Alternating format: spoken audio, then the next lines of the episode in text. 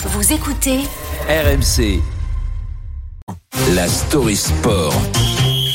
Avec Thibaut Texer, on va parler d'un homme qui lui a, a largement tous ses trimestres, a largement assez cotisé. Noël Legrette avec le comité exécutif de la de la Fédération française de foot qui se réunit aujourd'hui. Thibaut, on en entend beaucoup parler et ce matin Thibaut, tu nous éclaires sur le rôle, la composition de ce fameux Comex. Ouais, on a l'impression un peu de le découvrir et pourtant c'est le gouvernement du football français, un organe décisionnaire qui dirige, administre et supervise l'ensemble des activités de la fédération, composé de 14 personnes. Il y a deux membres de droit, les présidents de la Ligue de foot amateur et celui de la Ligue de foot professionnel, Vincent Labrune, auquel s'ajoutent 12 autres membres élus pour 4 ans sur la base d'un candidat à la présidence, une équipe et un projet. Une liste composée à ce jour de trois femmes et de neuf hommes. Aline Riera et Laura Georges, anciennes joueuses internationales, accompagnent Philippe Diallo, vice-président au sein du bureau de la 3F, un bureau dirigé par Noël Legrette.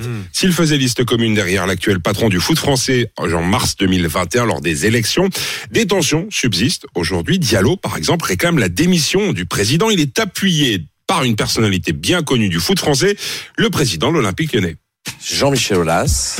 Voilà, les deux hommes souhaitent convoquer une assemblée extraordinaire, seul et unique moyen de solliciter un vote de défiance visant à encourager le président au départ, puisque ce COMEX ne peut pas directement le destituer, d'autant plus que le GRED dispose de solides soutiens au sein de ce comité, à l'instar d'Éric Borghini. Je ne sais pas si j'aurai le courage d'aller jusque-là, parce que Noël, à l'Assemblée fédérale, nous a dit « je vous aime ». Moi, je lui dois tout à Noël. C'est difficile pour moi, parce que moi, je l'aime, Noël. Il a pu faire ce qu'il a fait, ou pas fait d'ailleurs. C'est humainement très difficile pour moi. J'ai partagé des combats avec lui. Mais comme j'ai toujours fait, je ferai mon devoir. Et il y aura une décision à prendre, ça, c'est sûr.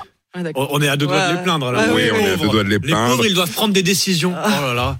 En tout cas, à ce jour, la sortie n'est pas envisagée par Noël Legrette. Il s'exprimait, lui, d'ailleurs, sur un potentiel départ anticipé. C'était au printemps dernier. Je suis élu jusque 2024. Pas de raison de quitter avant. Personne me pousse, en tout cas. Et plus on me pousse, peut-être que. Voilà, en clair, Noël Le Graët, ça le fait marrer.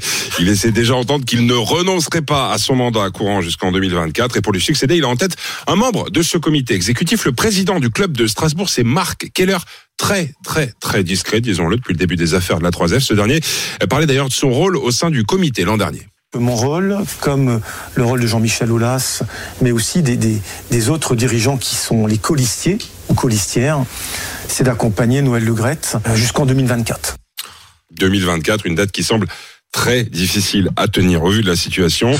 La liste de Noël Legrette pourrait bien se déchirer dans les semaines à venir. Un Dallas à la française version ballon rond. Le feuilleton ne fait que commencer.